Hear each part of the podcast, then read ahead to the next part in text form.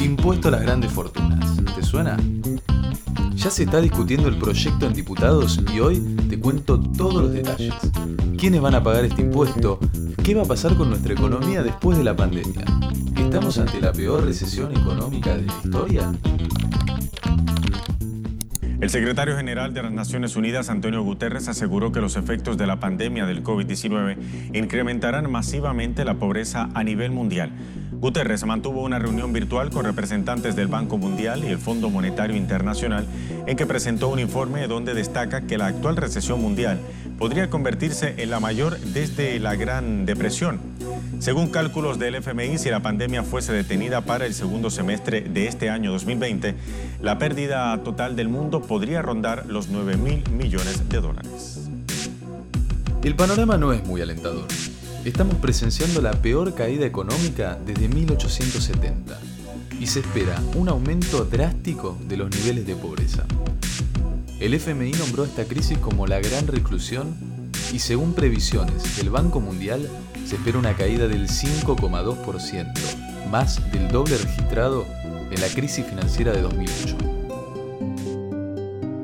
En este contexto, el 28 de agosto entró en la Cámara de Diputados el proyecto de ley por un aporte extraordinario y solidario. La idea es que este impuesto lo tenga que pagar por única vez aquellas personas que el 31 de diciembre del 2019 hayan declarado un patrimonio superior a los 200 millones de pesos. No hablamos de la clase media ni de los pequeños y medianos empresarios. Solo lo van a pagar 11.000 personas en Argentina. La recaudación, que el gobierno calcula en 300 mil millones de pesos, se va a utilizar para comprar equipamiento médico para afrontar la pandemia, otorgar subsidios y créditos para las pymes, urbanizar los barrios populares y relanzar el plan Progresar.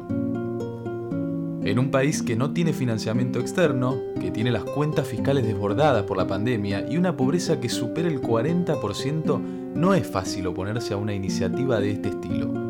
Sin embargo, la Asociación Empresaria Argentina dijo en su último comunicado que debe evitarse la aplicación de impuestos confiscatorios que alejen de la Argentina a empresas y personas, en alusión a este aporte extraordinario.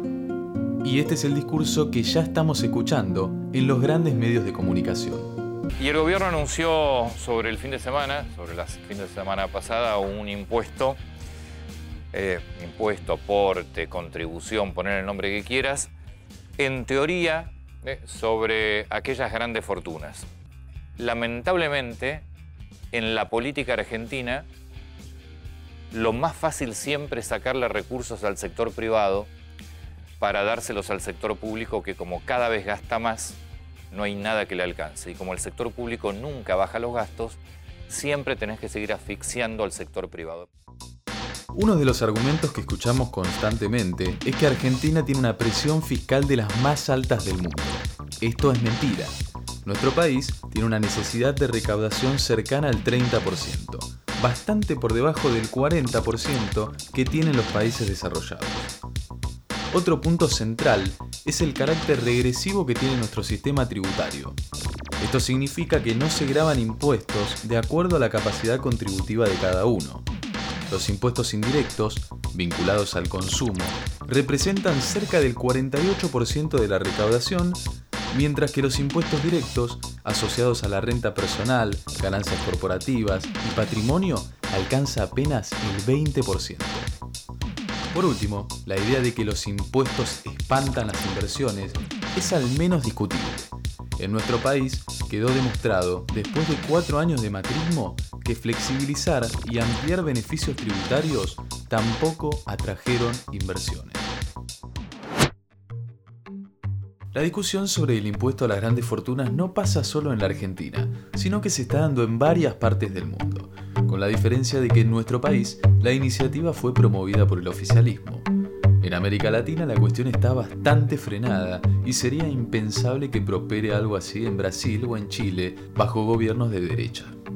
En España, uno de los países donde la discusión parecía estar avanzada, empezaron a encontrar resistencias por parte del capital.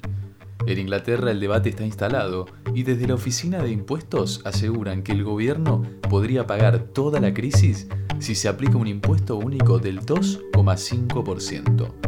En el resto de Europa, por ahora, no hay novedades.